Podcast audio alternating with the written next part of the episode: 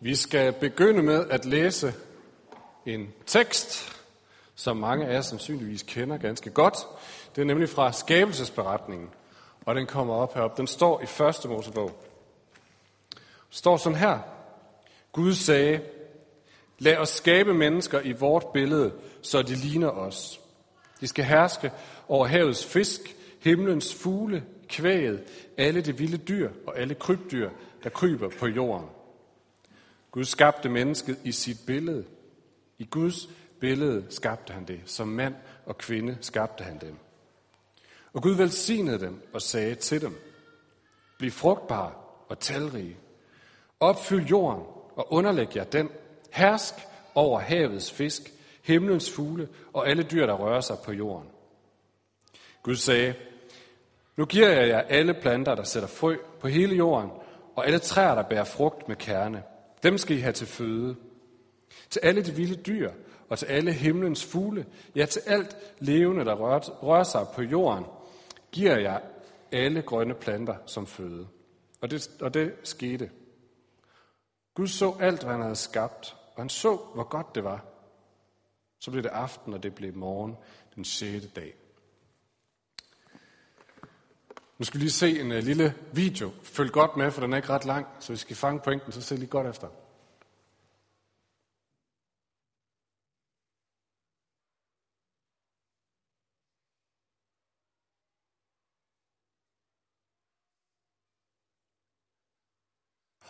Okay, den er lidt effektløs uden noget lyd. er, er den helt død for lyd, eller?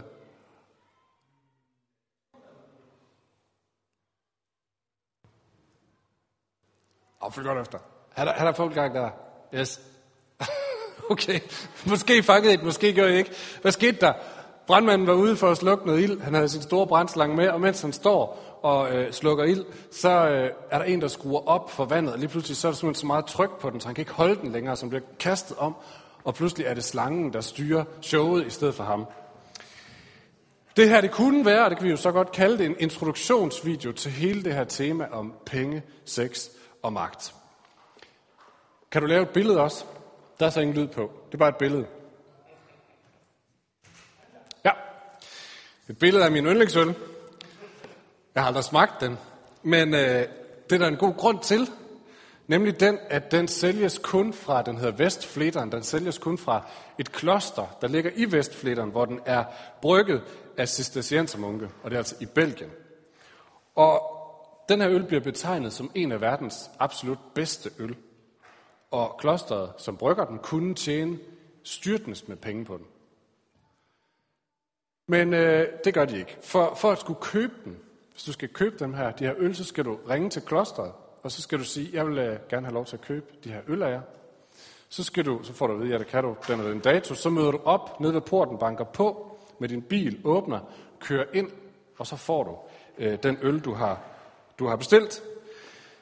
Og efterhånden, som den her øl er blevet mere og mere populær, så, det, så er antallet af kasser, du kan købe, gået ned. Så efter 2. verdenskrig kunne du ringe, aftale tid, komme og få 10 kasser med 24 hver. Så blev øllen mere populær, så blev det 5 kasser.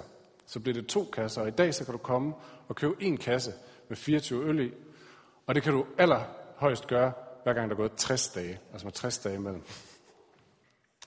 Hvorfor i alverden gør de det? De kunne sælge styrtnes med øl og tjene styrtnes med penge. Det er fordi, simpelthen helt simpelt, fordi klostret her ønsker at leve i større afhængighed af Gud end af penge. Og de ved, at hvis de begynder at skrue op for pengestrømmen ind i klostret, så kommer der et tidspunkt, hvor pengestrømmen overtager styringen, og det er de ikke interesseret i. Så de vil sådan set hellere skrue ned, end de vil skrue op. Man kan vist dyrke købe den på Carlsens kvarter for 250 kroner eller sådan et eller andet. Men det er sortbørshandel, fordi klostret siger eftertrykkeligt, at det ikke er til videre salg. Så kan det ikke prøve at sige til dem en gang dernede. Så de her tre emner, penge, sex og magt, er meget forskellige. Og alligevel så har de det til fælles, at de fungerer lidt ligesom sådan en brændslange i vores liv. De kan udrette, udrette fantastisk smukke ting, men det har også en tendens til at tage magten fra os og pludselig styre dansen, så vi halser bagefter. Sådan synes jeg, livet kan opleves en gang imellem. Jeg er sendt i byen med vandslangen, men pludselig så er det som om vandslangen er sendt i byen med mig. Hvorfor skal vi snakke om det? Det skal vi, fordi vi er, som jeg sagde også i indledningen, midt i den her verden. Vi er, ferien er slut, dagligdagen ruller, det hele er i gang, og der er ikke nogen chance for, at vi ikke er påvirket er et af de her emner, eller noget af det, der ligger under dem. Vi er manden, der står med brændslangen. Og målet med den her prædikenserie er at finde ud af, øh, hvordan skal vi som kristne og som mennesker forholde os til det. Hvis vi, og bare for lige sådan at tegne det op her fra begyndelsen, hvis vi kigger tilbage i historien, så har der lidt været to grøfter. Og jeg tror lige meget om du er vokset op i en kristen familie, eller ikke er vokset op i en kristen familie, så vil jeg tro, at du kan genkende din opvækst i en af de her to grøfter. Lad mig prøve at præsentere dem. Den ene grøft, der tænker man dybest set, penge, sex og magt, det er noget skidt. Og det skal vi holde os fra. Øh, så hvis du er sådan en, der har penge, så er du sandsynligvis en uærlig type. Du arbejder sandsynligvis alt for meget og svigter din familie. Eller der er et eller andet andet lumsk ved dig, når du har valgt at have så mange penge. Nej, vi på vores side mener egentlig faktisk, det er frommere at køre i gamle biler. For eksempel. Jeg kender den opvækst, kan jeg sige. Sex, derimod, det er, noget, det øh, er ikke noget, vi taler om. Kroppen er ikke noget, vi gør noget ud af. Vi slukker lyset, lukker øjnene, og så håber vi, der kommer børn ud af det alligevel på en eller anden måde. Og positioner med magt og indflydelse, det er vi også en lille smule mistænkelige over for os herover. Øh, vi tænker egentlig, det er bedre at have den ydmyge tilgang, hvor man sætter sig allerbagerst og ikke siger for meget, og sådan noget som en cellegruppe eller en, en, en bibelstudiegruppe skal ikke have nogen ledere. Vi vil hellere bare være tovholdere. Så af frygt for vandtrykket i den her slange, så går vi hellere væk fra vandslangen. Det er den ene grøft. Så er der den anden grøft, og det siger næsten sig selv, ikke? Men det er den grøft, hvor man tænker, jeg har set, hvor mange muligheder der er med penge, sex og magt. Wow! Der er der ikke nogen grund til ikke at bruge det. Apostlen Paulus i det nye testament, han karikerer i Korintherbrevet, 1. Korintherbrev, den her, det her standpunkt og citerer nogen for at sige sådan her, maden, øh, maden er til maven, maven er til maden. Oversat, her er en mave, her er mad, lad mig da spise. Her er en krop, her er en lækker kvinde. Lad mig da, ja. Og den, altså, den tror jeg måske, vi kender os, det, den grøft. Siden Maslow blev kendt for øh, at køre sin øh, behovspyramide i marken, så har det været almindeligt anerkendt, altså ikke bare sådan, som at nogen mener, men som anerkendt, at sex er et behov, vi mennesker har på lige fod med søvn, sult og tørst. Det vil sige, er du sulten, så spiser du. Er du tørstig, så drikker du. Er du sex? Nej, er du... Har du lyst til sex, så har du sex, for det er et behov, og du har brug for det, det er din ret. Det er den generelt sådan anerkendte tilgang til det. Og logikken i den her grøft er, et hvert menneskeligt behov er til for at blive mødt så hurtigt som muligt. Det er min ret. Prøv lige at se til sidemanden. Hvad, kan du genkende en af de her sider fra det hjem, du voksede op i?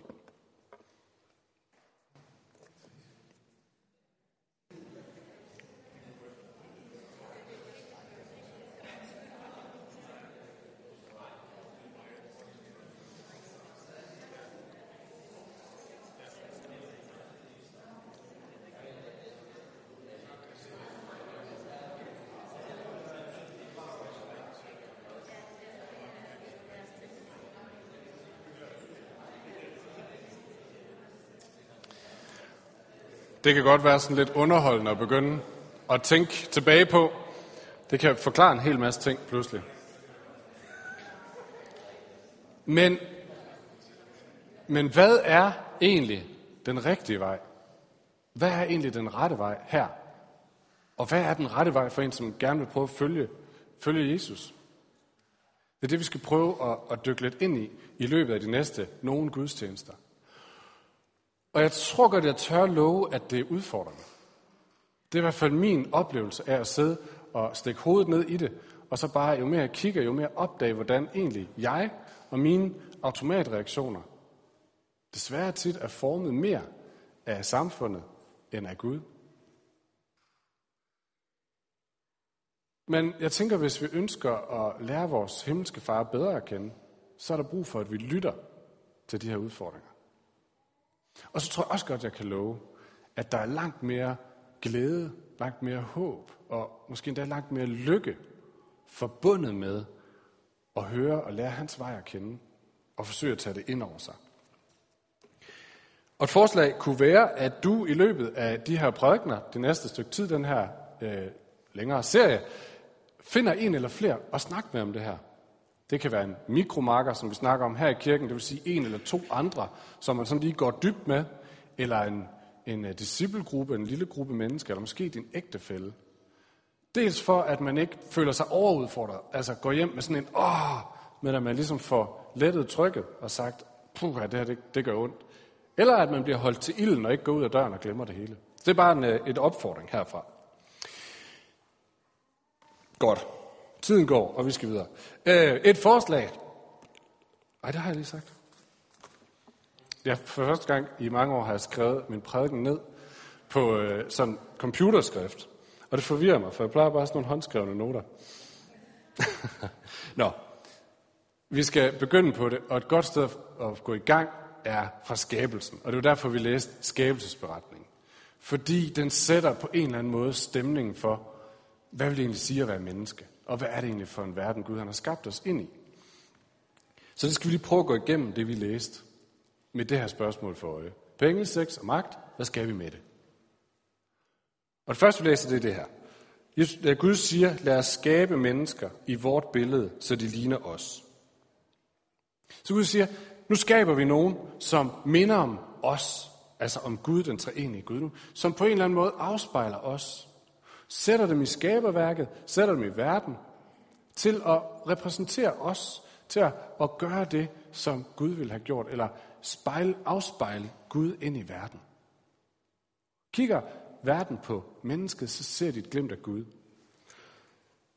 Et eksempel. I tirsdags, der tog Marie, min hustru, til øh, forældremøde, fordi vores næst yngste, Selma, er lige begyndt i 0. klasse, og der var forældremøde, og øh, der tog Marie op, og jeg blev hjemme med børnene. Men da hun tog derop, så tog hun jo ikke bare derop som Marie. Nej, hun tog jo for det første derop som en repræsentant for hende og jeg, som forældre til Selma. Med de behov og de interesser, det havde. Og for det andet tog hun derop som Selmas mor, som repræsentant for Selmas behov og Selmas interesser. Hun var der ikke som sig selv. Nej, hun var der i, i øh, en andens interesser, eller i andres interesser, kan man sige. Og det er faktisk det, blandt andet, det handler om, når Gud han siger, at han skaber mennesket i sit billede. Vi er sat for at varetage Guds interesser. Så at sige for at sætte Guds fodaftryk der, hvor vi går. Og det har en ret stor betydning for, hvad skal vi som penge, sex og magt? Jo, det har vi i hånden som en gave i forhold til at afspejle, repræsentere den Gud, som har skabt det hele. Det næste, vi får at vide, det er, at Gud han siger, de, altså mennesket, skal herske over havets fisk, himlens fugle, kvæget, alle de vilde dyr og alle krybdyr, der kryber på jorden. De skal herske over. Og det er nok svært, selvom man er dansker, at komme udenom, at her er der tale om en eller anden form for en magtposition. Og så er der allerede nogen af os, der stejler. Ah nej, ellers tak. Kan vi ikke bare få en tovholderrolle? Tak. Men det er svært i den her situation. Men hvis man oversætter den, så sige herske over, have magt over, betyder også at have indflydelse på. Vi er sat til at have indflydelse på, og lade vores indflydelse være gældende. Og hvis man tager det i den betydning, så er det faktisk umuligt for os at komme udenom, at vi alle sammen har magt nogle steder, for vi har alle sammen indflydelse. Det er forskelligt, hvor stor gruppen er af folk, vi har indflydelse på, men vi har børn, vi har ægtefæller, vi har familie, vi er måske skolelærer, hvad ved jeg. Vi har indflydelse, vi har magt. Spørgsmålet er, hvordan bruger vi den indflydelse, så den repræsenterer vores himmelske far? Det næste, vi hører, er, at Gud siger, i Guds billede skabte han det, som mand og kvinde skabte han dem. Han fortsætter i kapitel 2, forfatteren her, med at fortælle, jamen, hvordan gik det så til, den her skabelse. Og der står der, at først så skabte han manden, så lod han ham falde i søvn, tog noget af manden, skabte kvinden, og så vågnede manden igen. Og da han vågnede, det er ret interessant der, da han vågnede, der har vi det første ord fra et menneske nedskrevet overhovedet i verdenshistorien. Og prøv lige at lægge mærke til dem. Hvad siger han i den situation? Og jeg citerer direkte fra Bibelen på hverdagsdansk, som siger sådan her. Det er Adam. Ja, det er knogler af mine knogler, og kød af mit kød. Hun skal hedde kvinde. Det første ord, et menneske nogensinde udtaler på den her jord, hvad er det? Jo, prøv lige at se det for jer. Det er en nøgen mand, der står, synger en hyldest sang i ærefrygt og taknemmelighed til en nøgen kvinde. Det er svært at sige, at Bibelen er en sexforskrækket ting, når man hører det som de første ord. En mand, der er fuldstændig ublu, deler sin begejstring over Evas dejlighed. Man kan næsten forestille sig, hvordan der må være for Eva at slå øjnene op til det som det første. Manden, der kigger på hende og siger sådan der. Og så kommer der nogle ord bagefter, dem læste jeg ikke her, men hvor der står, de var nøgne, men de skammede sig ikke. Det vil altså sige, at de står der i al deres nøgenhed, begejstring for hinanden. Man kan næsten forestille sig kropssproget. Skal vi gå længere ind i? Øhm, og så står der, der er ikke nogen grund til at skamme sig. Der var ikke den mindste grund til at føle, at man, man burde skjule sig. Nej, det var ren begejstring og frihed. Så mand, kvinde, sex, længsel, begejstring, kroppe er en kreativ opfindelse fra Gud, givet som gave, og Bibelen råber det ud. Det er et kald, et kald til sex og til masser af det. På de allerførste sider i Bibelen. Det sidste, vi hører i det, vi lige læste her, er, at Gud siger, nu giver jeg jer alle planter, der sætter frø på jorden, og alle træ, der bærer frugt med kerne, dem skal I have til føde. Og han fortsætter igen temaet i kapitel 2. Gud tog mennesket og satte ham i Edens have, for at han skulle dyrke og vogte den. Så Gud skaber mennesket, mand, kvinde, og omkring mennesket har han sat hele skaberværket. Og nu giver han dem til opgave at bruge skaberværket. Få det til at vokse, få det til at producere, få det til at blive til mere. Det var datidens økonomi, om man så må sige. Det var det i de første mange, mange, mange, mange år af menneskehedens historie. Jeg har et æble. Kan jeg bytte for din banan? Nu har jeg 10 æbler. Hvad kan jeg få for det? På et tidspunkt blev det til penge. Men det er helt tydeligt, det ligger fra skabelsen af, at mennesket er sat til at få ting til at vokse, vokse blive til mere og investere det. Så derfor er der ikke noget lyssky over at være en dygtig forretningsmand, der kan finde ud af at lave penge. Det er ikke ukristeligt. Tværtimod, så stikker det sine rødder langt ned i skabelsen. Det er vi kaldet til. Der er i hvert fald et kald til det her.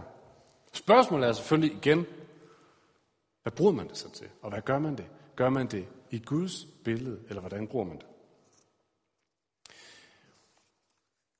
Så vi er to sider hen i Bibelen, og der er allerede et klart kald til både penge, sex og magt. Så er vi godt i gang, ikke? Og på en måde så har jeg faktisk lyst til bare at stoppe der. Fordi jeg tror, at nogen af os har måske brug for bare at begynde at pakke det ud.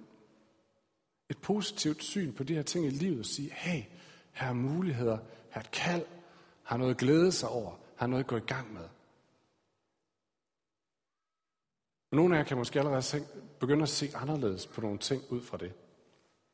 Og det er altså en vigtig point at slå fast. Så er der også en anden side for skaberværket. Fordi i skabelsesberetningen sker der noget mere, som vi godt ved. Af en eller anden grund, så bliver mennesket lukket væk fra den her del, der hed i Guds billede. Det her med at repræsentere Gud. Og det ville være, for nu at bruge et gammelt billede, eller et billede, jeg har brugt før. Det ville være ligesom, hvis Marie tog til forældremøde i tirsdag, så på vej derop tænkte, jeg tror sgu da ikke, jeg gider repræsentere Selma eller familien i dag. jeg tror da, jeg vil repræsentere mig selv. Og så rejser hun sig op fra begyndelsen og siger, kan vi ikke indføre hele døgns skole i stedet for? Fordi det ville da give mig lidt mere fri derhjemme, hvis ungerne var heroppe hele tiden. Det ville jo ikke være at handle i hverken familiens eller Selmas interesse. Så var hun der bare som sig selv og havde sine egne behov for øje. Men på en eller anden måde er det et meget godt billede for, på, hvad der skete i begyndelsen, og hvad der sker hver eneste dag. Vi er sat i byen til at bruge Guds gaver og repræsentere Guds gaveværket. Men på vejen ud, så tænker vi, nej, ved du hvad? Jeg tror da egentlig hellere, jeg vil sætte min egen fodaftryk. Jeg tror da, jeg vil passe mine egne interesser i dag, og se, hvordan jeg kan komme frem her. Kirkereformatoren Martin Luther sagde det på den her måde. Han sagde det på latin, bare fordi det lød flot. Han sagde, at mennesket blev en curvatus in se. Indkroget i sig selv. Og jeg synes, det er så illustrativt et, et uh, ordsprog. Mennesket blev indkroget i sig selv, blev optaget af sin egen navle, sin egne behov, sin egne lyster. Og mange, inklusiv kristne, tænker, når vores problem, prøv at I kan genkende det vores problem i forhold til Gud er primært, at vi gør nogle forkerte ting. Vi begår synder, og det er ikke så godt. Så jeg går i seng med en, jeg ikke er gift med. Eller jeg, øh, jeg, ved, jeg snyder i skat. Jeg gør nogle ting, som er forkert. Og det gode det vil være, hvis jeg holdt op med at gøre de ting, der er forkert. Men det er faktisk ikke sådan, Bibelen taler om det. Eller den taler om, at de konkrete synder er et symptom på noget, som er meget, meget dybere. Nemlig den her indkrogethed i sig selv. Den her bortvendthed fra Gud. At vi bruger enhver chance for at sige til Gud på tronen, sige, hvad, kan vi ikke, øh, nu piller vi lige dig ned, og så kravler jeg op på tronen i stedet for. Det er vores grundlæggende problem. Ikke at vi går og gør nogle forkerte ting, men at vi grundlæggende tænker, hvordan kan jeg selv komme til at sidde på tronen i mit liv? Der er et eller andet, der kæmper imod at skulle være Guds repræsentanter på jorden. Jeg vil hellere være min repræsentant. Tænk på mine behov, mine interesser. Og jeg skal nok lade mig lave en håndsoprækning på, om nogen kan genkende sig selv her. Øh, men hvad sker der så, når man så får så magtfulde gaver i hånden, som penge, sex og magt? Jo, så bliver de jo selvfølgelig midler til at få mig op på den trone. Og det er ikke smukt at se på. Så for eksempel, sex. Hvordan kunne det se ud? Et eksempel. Pludselig så øh, begynder jeg at blive udelukkende optaget af, hvordan kan jeg selv få styret mine lyster, få opfyldt mine behov. Det er det, der bliver min, min agenda i forhold til sex. Så det er uanset, om jeg sidder og roder alene for mig selv for at finde et eller andet, jeg kan stille min lyst med, eller min behov med. Eller om jeg ligger og roder i en eller anden seng med en eller anden kvinde, og, og kun finde ud af, hvordan er det, jeg kan få et rush her. Og det er sådan set, det kunne sådan set være min hustru, som lå i sengen ved siden af. Men jeg var ikke til stede. Fordi jeg var kun optaget af, hvordan var det, jeg kan få mine behov dækket. Jeg sendte byen fra Gud til at repræsentere ham, til at få min ægtefælle til at vokse, blomstre, modnes, til at få vores ægteskab, vores samliv til at styrkes og modnes og blive stærkt igennem det, at vi er skabt for hinanden på den her måde. Men jeg ligger der egentlig bare for at tænke på, hvordan er det lige, jeg kan få mødt mine behov her. Penge. Når jeg stopper med at repræsentere Gud, og når jeg tænker, at jeg vil sætte mig selv på tronen, så bliver jeg pludselig mere optaget af, om jeg har penge nok til det, jeg drømmer om, end om jeg har Gud nok, så at sige. Så jeg kan bruge timer på at drømme, på at lægge planer, på at bekymre mig, på at lave finansieringsplaner og opsparingsmodeller, så jeg kan købe det, jeg har lyst til. Og nærmest ikke engang minutter på at overveje, er Gud med i det her?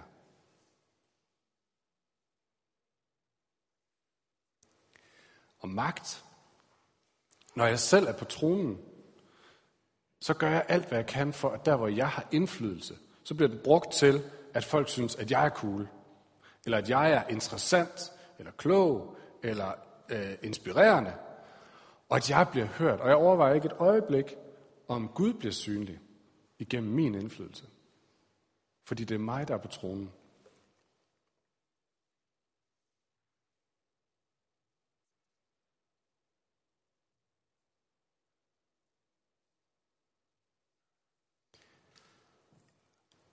Det er en kamp op ad bakket her. Fordi i kulturen, i samfundet, er der 100% opbakning for mit eget troningsprojekt. Jeg får kun at vide alle steder fra, det er det rigtige, min ven.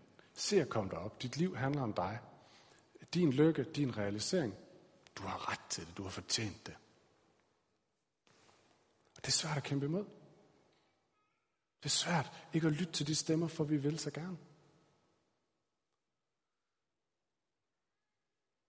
Men går vi til Bibelen, så får vi at vide, det er ikke der, at menneske bliver lykkeligt. Det er ikke der, at menneske bliver fri. Det er ikke der, at menneske bliver det, det var tænkt til at være. Og det er ikke der, vi sætter fodaftryk, der bringer håb, eller glæde, eller forsoning, eller lys ind i verden. Tværtimod, skal man læse Bibelen, så ender den vej altid med tomhed, bitterhed, meningsløshed. Det er brændslangen, der har taget over. Og resultatet er total ødelæggelse.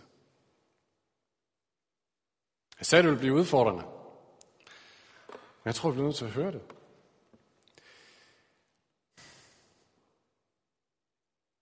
Og en ting, der er vigtigt her, det er, at vi har alle sammen brudte historier at fortælle. Brudte historier om, hvornår sex, penge og magt tog over i vores liv, eller tager over i vores liv. Der er ikke nogen af os, der kan undsige os det. Men løsningen er altså ikke bare at sige, nå, men alle de andre er lige så slemme som mig, så lad os bare kalde det et menneskeligt vilkår, og så fortsætter vi. Det kunne man godt, men det tror jeg ikke er løsningen. Det er heller ikke løsningen at sige, øj, det lyder virkelig godt, men jeg ved også fra mit eget liv, at det kan jeg simpelthen ikke. Men det er der saftsus med ikke nogen, der skal vide, så jeg lader som om, og så lever jeg ellers med skam og med skyld i skyggen herover for mig selv på min egen inderside. Det er altså heller ikke noget godt, der kommer noget godt ud af. Så hvad er vejen? Jeg tror, vi har brug for at høre for det første Guds invitation. Invitationen til et fællesskab af folk, som alle sammen har brudte historier og brudte fortællinger, som kender til det og har en intention om noget godt, men ikke lykkes med det. Som kender til og forsøger at være optaget af andre, men ender med at skue ind i sin egen navle. Og så, så være en del af det fællesskab, og så høre blandt andet, hvad Paulus siger, hvor han siger, mens vi endnu var syndere, døde Kristus for os. Mens jeg sad hen i hjørnet, indkroget i mig selv og mine egne behov og lyster og begær, så døde Kristus for os, for at rette os ud, for at trække os væk fra det her. Vi kan ikke rette os selv ud. Vi kan ikke klare det. Men det ved han. Og han er den eneste, og han er den eneste, som kender omfanget af din egen indkrogethed. Du tror måske, at du er den eneste, der ved, hvor galt det egentlig står til med din indkrogethed og din selviskhed. Men han kender det mindst lige så godt. Han har været helt inde og set alle skyggerne og gråzonerne og alt det uhyggelige derinde. Og han kigger rundt, så kigger han på os, og så siger han, hey min ven, jeg elsker dig stadigvæk. Jeg elsker dig stadigvæk. Og jeg vil, at du skal få lov til at leve i frihed. Han vidste, at vi ikke kunne leve op til det, så han levede det liv, vi ikke kunne leve op til, og gav det til os. Han døde den død, som vi egentlig havde fortjent, alle os, der vendte os bort fra Gud. Han døde den død, og så gav han opstandelsen til os. Fordi han siger, her skal du leve i det nye liv.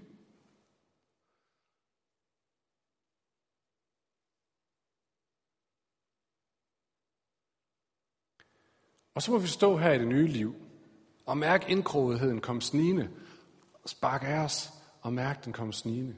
Og så må vi sige, Gud, tak for det her nye liv. Jeg mærker indgrådigheden. For i for søren, hvor jeg mærker indgrådigheden. Vil du ikke vise mig, hvordan ser det nye liv ud her? Hvordan ser det ud at gå ind i min dagligdag som din repræsentant? Hvordan håndterer jeg mit ægteskab, min partner, hvad det er, som en, der er skabt i Guds billede? Hvordan håndterer jeg de penge, jeg har fået givet, mine ressourcer, som en, der repræsenterer dig i den her verden? Hvordan håndterer jeg den indflydelse, jeg har på mine børn, på min arbejdsplads, hvor det nu er, så jeg sender lys fra din trone. Gud, du må vise os det, fordi det er håbløst svært.